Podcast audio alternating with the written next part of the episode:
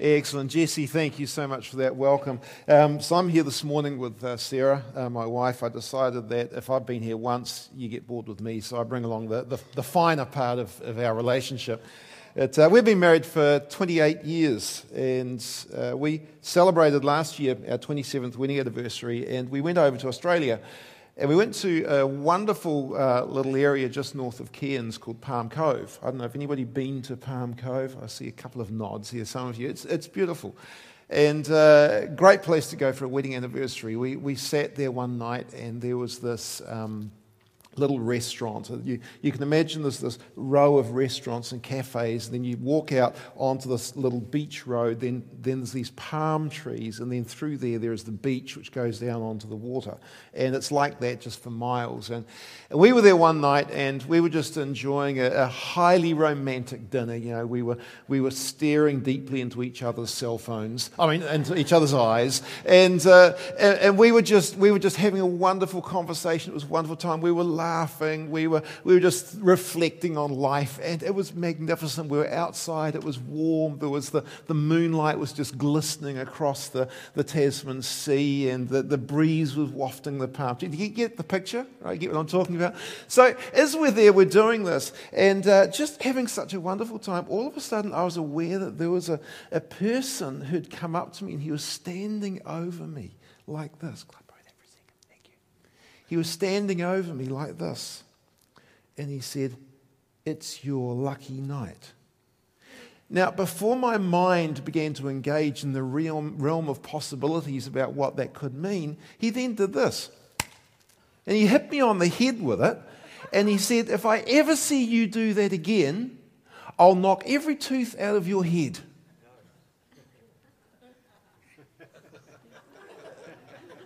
And my response was a bit like yours. We looked at each other and we went, What was that all about? And the, the wait, waiters came up and they were mortified. They said, what, what happened? And I said, He hit me. And they said, Why did he hit you? I said, I have no idea. They said, Well, did you do anything? No, we did nothing. I, I said, Did he do something? Was he, had he been angry because he'd gone and paid his bill? Was he upset? Said, We don't think so. I said, Well, have you, yeah, can you look at the, the camera footage? Was there anything on this? Look, we'll have a look at it. Anyway, we just left it in the state of high confusion. And I, so then, all of a sudden, there was these two beautiful glasses of champagne sitting on our table. And the waiter came up and said, look, we're so sorry about that. Here's some champagne. It's on the house. You can have it on us. We said, oh, thank you very much. And so then we, we ordered dessert and we finished our meal. And then I went to pay. And I got to the, the counter and uh, the, the waiter tallied up the bill and I looked at it and I said to him, I said, look, this, you must have made a mistake. This, I know we've eaten more than that. And he said, look, we were so sorry about what happened to you. We decided that everything you ordered from that moment on was free. It was on the house. I had two conflicting thoughts. The first one was this, that is incredibly generous. The second one was this, why didn't I order more?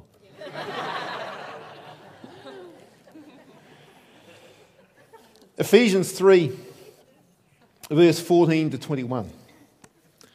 It's an incredible prayer. And it's a prayer where Paul gets on his knees to ask God for the immeasurably more. And I, I sometimes find myself thinking this. I wonder if we will get to eternity. We'll get to stand before the Lord at some point. and, and when we're standing there and we see the incredible riches of heaven, when we see the incredible resources that God has and we see the power that is so abundantly apparent as we step from time into eternity, I wonder if we'll stand there and we'll say, I should have asked for more. And so that's the heart that's behind this prayer. And it's, it, I'm going to start at the end of this passage where it says in verse 21 of chapter 3 of Ephesians, it says, To him be glory in the church. And there, if you like, is the reason why we are the church. It's for Him to receive glory. It's for Jesus Christ to be glorified through the church. Well, how does that happen? Well, it happens in a whole bunch of ways. Do you realize that you've glorified Him this morning.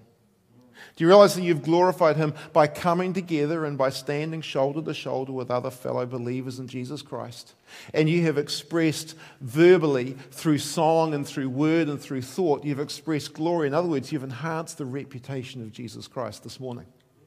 Do you realize that as you walk out these doors, you are going to be for the glory of Jesus Christ because people are going to look at you walking out there. They're going to see how, how nice you are as you uh, exit the traffic area and you don't cut people off. They're going to see that you're incredible people and you bring glory to Jesus Christ. Do you realize you're going to bring glory to Jesus Christ tomorrow morning when you go to work or when you go to school? Or when you go to university, or when you, when you connect with people in your neighborhood, you are going to bring glory to Jesus Christ. Do you realize that we as the church, no matter what we do, whether word or deed, it is all done for the reputation of Jesus Christ. Question is, what reputation does Jesus have because of you? And so Paul comes to this prayer, and with that as a backdrop to it, he prays this mighty prayer, verse 14 For this reason I kneel before the Father, from whom every family in heaven and on earth derives its name. And he gets on his knees to pray into reality the glory that belongs to Jesus Christ. And the Father is leaning forward, as it were, figuratively from, from heaven with all of the resources of heaven, saying, Just ask and I'll give. And so that is the invitation of this prayer that we would just ask because God wants to give. Well, what does Paul pray?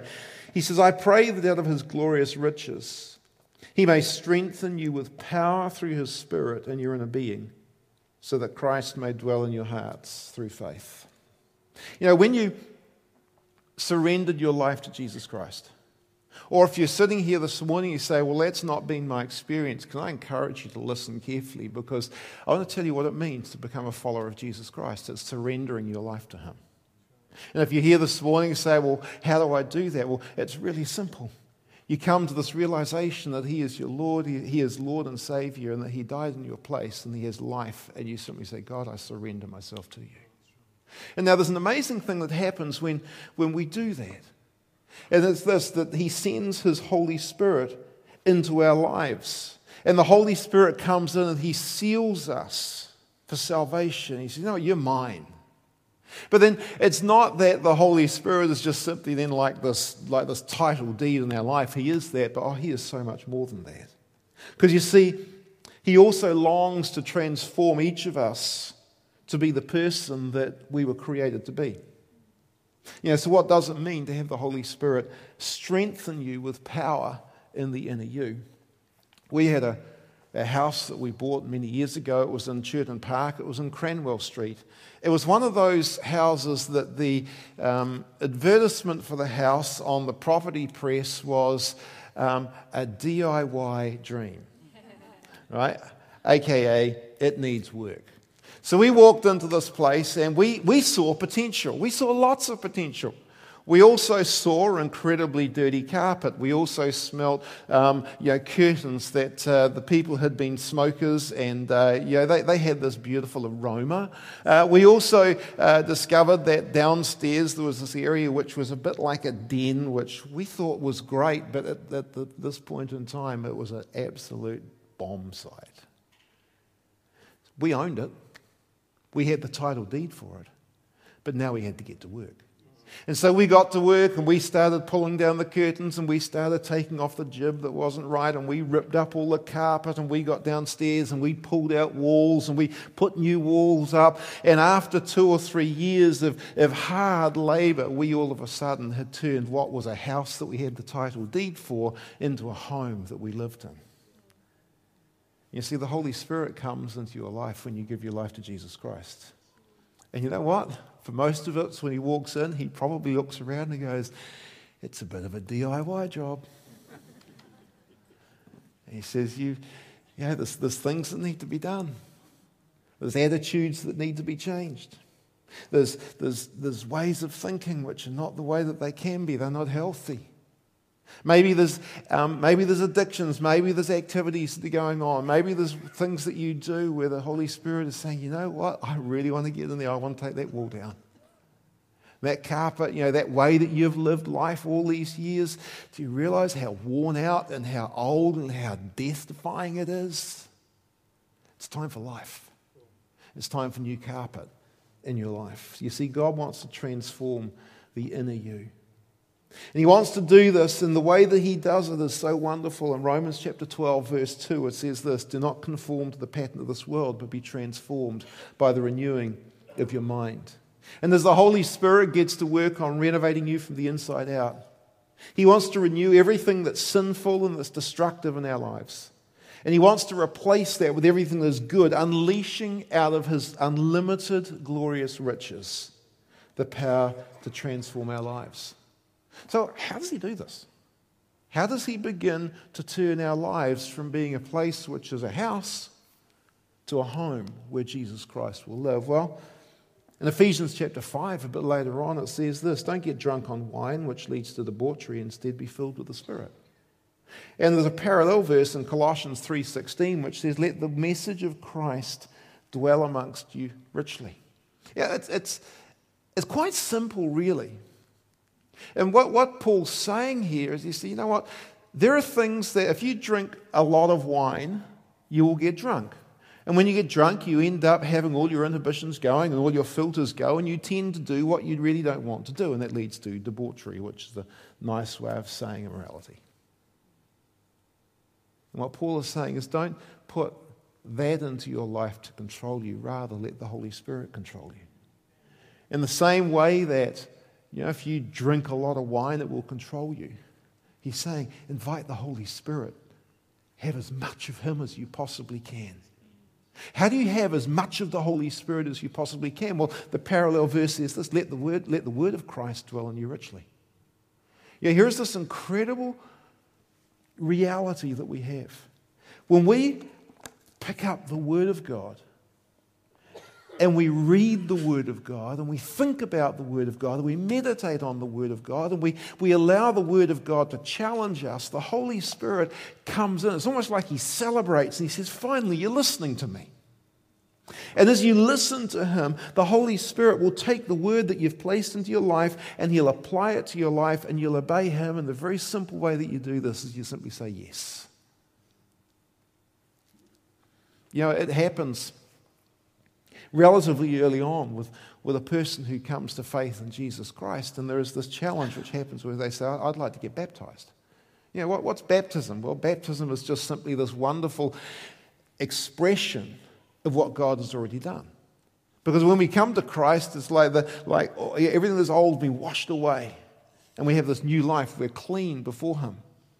And baptism is something you, you, you, find if you're reading your Bible, you say, man, I, I, saw people getting baptized. And then there's that inconvenient nudge of the Spirit where He says, well, it's about time you got baptized too. And in that moment, you begin to put in place a way that you live where your house, where your life becomes a home for Jesus. And that's this. You simply say, Yes, Lord. And so you boldly step out and you go to Jesse or someone and say, Look, I'd like to get baptized. And he goes, Great, let's find the coldest day with the coldest piece of water and let's make it memorable. but that pattern of living is one that will continue on and on and on. Because all of a sudden you find that you're challenged when someone has hurt you, that you sense that the word says, You know what, forgive and you feel this nudge of the Holy Spirit, which says, you know that person who offended you? Forgive him. Yeah, but I don't want to. I want to keep this wall up. I like this bit. And he says, no, no, forgive. Yes, Lord. And all of a sudden, the house is being turned into a home. And we have this incredible transformational power that comes. You see, if we make room for the Holy Spirit, He'll make room for the Lord Jesus by eliminating things that are sinful and destructive, and He will feel completely at home in our heart. Yeah, you might say, well, I thought He was at home anyway. I thought He's just here anyway. Well, it's true, He is that guest. And another way to describe this is sometimes when we, we say to the Lord Jesus, You're welcome in my life, what we're really saying is, You're welcome in the entry porch. To understand it, would you inquire into it? Would you jump into it? Would you jump off the cliff into the love of God? Because you see, this love of God is greater than anything we could ever possibly know. It surpasses experience. That is, no matter how many experiences of the love of God, the love of Christ, there are oceans of love in the great heart of God that have not yet been reached or yet been touched. Here's the genius God creates us with an unlimited desire for love. Is there anybody in this room who has said, Yeah, I've been loved enough? We're created with this unlimited desire. You might say, I have had the most incredible expression of love poured onto me. And the amazing thing about God is He says, Yeah, but you'll never, you'll never stop that. Why? Because He has unlimited love He wants to pour into our hearts. You see, you'll never get to the end of His love. And so we have this incredible thing here we, where we who have an unlimited desire for love, he has an unlimited capacity to love, and he wants to pour that unlimited love with no height or width or breadth or depth where you cannot get to the end of it. And he simply wants to keep pouring it into your life again and again and again and again. And it's not motivated by a value, it's not motivated by what we do or who we are or what we're worth. It's pure overcoming, uncontainable, uncontrollable love. And we experience that love so that we're filled to the measure of all the fullness of God. What does that mean? There was a, um, a woman one day who went to the well to get water. She did it at midday and the reason she went to get water at the well at midday and in the time that Jesus was living is because she didn't want to meet anybody. She didn't want to get interrupted by anybody. The reason for that was probably because she's made a bit of a mess of her life. Yeah, she's had a number of failed marriages. There's probably all sorts of other issues that have gone on with that. She's probably not doing particularly well economically. She's probably got a whole lot of rejection going on in her life. There's probably conversations that go on when she walks through people. She probably gets those sideways glances, those, yeah, we know what you're like. So for her, it's easier to go to the well in the middle of the day because nobody will be there. Except Jesus was there this day. And Jesus goes up to her, which is something that he should never do because you see, he was a Jewish man and she was a Samaritan woman. And you simply don't talk to Samaritans, let alone Samaritan women, if you're a man. And he goes up to her and he says, Can I have a can I have water? And it sparks this conversation. And they end up having this conversation around, well, who's got the best water? And Jesus, of course, is thinking about the eternal resources of heaven. Man, if you knew the water I had, you'd ask me for it. And in the end, it, it sparks her, her interest. And, and they start talking, and she says, Well, sir, give me this water that I might drink. And then, then he says to her these, these fateful words He says, Go get your husband. And all of a sudden, she finds herself standing on the top of the cliff. Because you see, in that moment, she's got a choice to make. She can either keep her house, her life, her own, or she can jump. And she can entrust herself into the love of God. And she stands there, and, and could you imagine what would be going through her mind in that moment? Can I trust him? Do I really know who he is? Will this be painful for me? What would it be like if, if he was there to talk through it all? He said, uh, The scars are so deep, they're so hurting, they're so painful. Why, why would I put myself through that again? But there's something about this man that is more than just a man, and he's asking me to trust him and to jump to experience his love.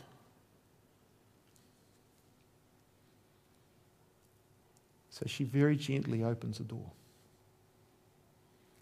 And he says, You're right. You're right. The man you're with now is not your husband. You've had five. And it's like he welcomes her in. And she then says, you know, How do we worship? It's interesting, some people will say at that moment that the, the Samaritan woman was trying to put Jesus off the trail, saying, oh, yeah, she, he, she's turned it into a theological discussion around worship. You know, do we worship on this hill or that hill or the other hill? You know what I've noticed? That when people come to Christ and they dive into his love, their response is they want to worship. And she's simply saying, How do I do this? How do I worship you? How do I give how do I surrender my life to you? You see, when you dive into his love, all you want to do is worship.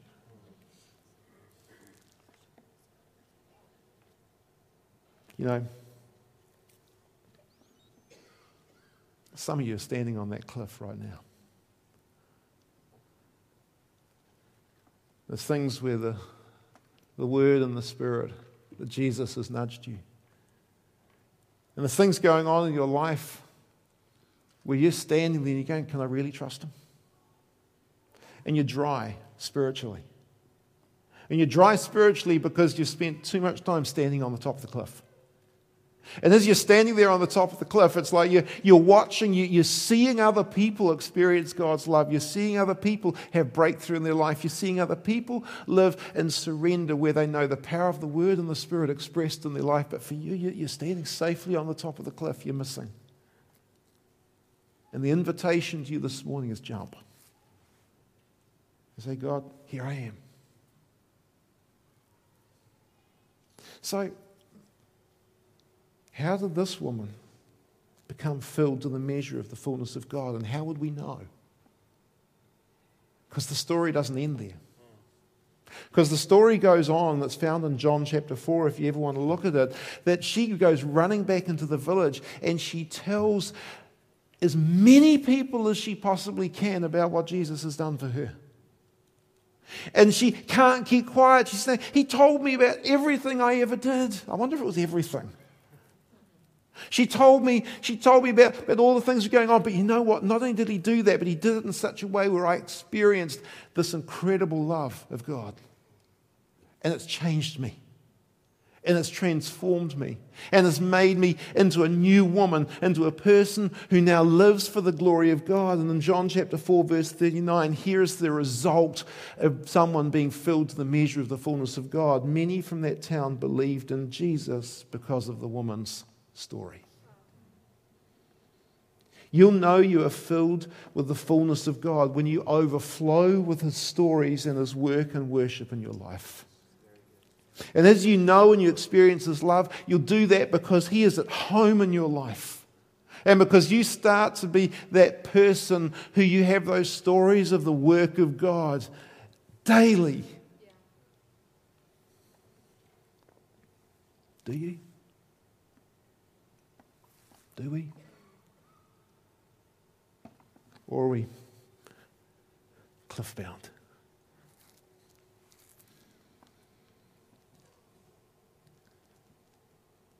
And Paul finishes, just in case you were wondering if God could do it. Because I wonder if God can do it.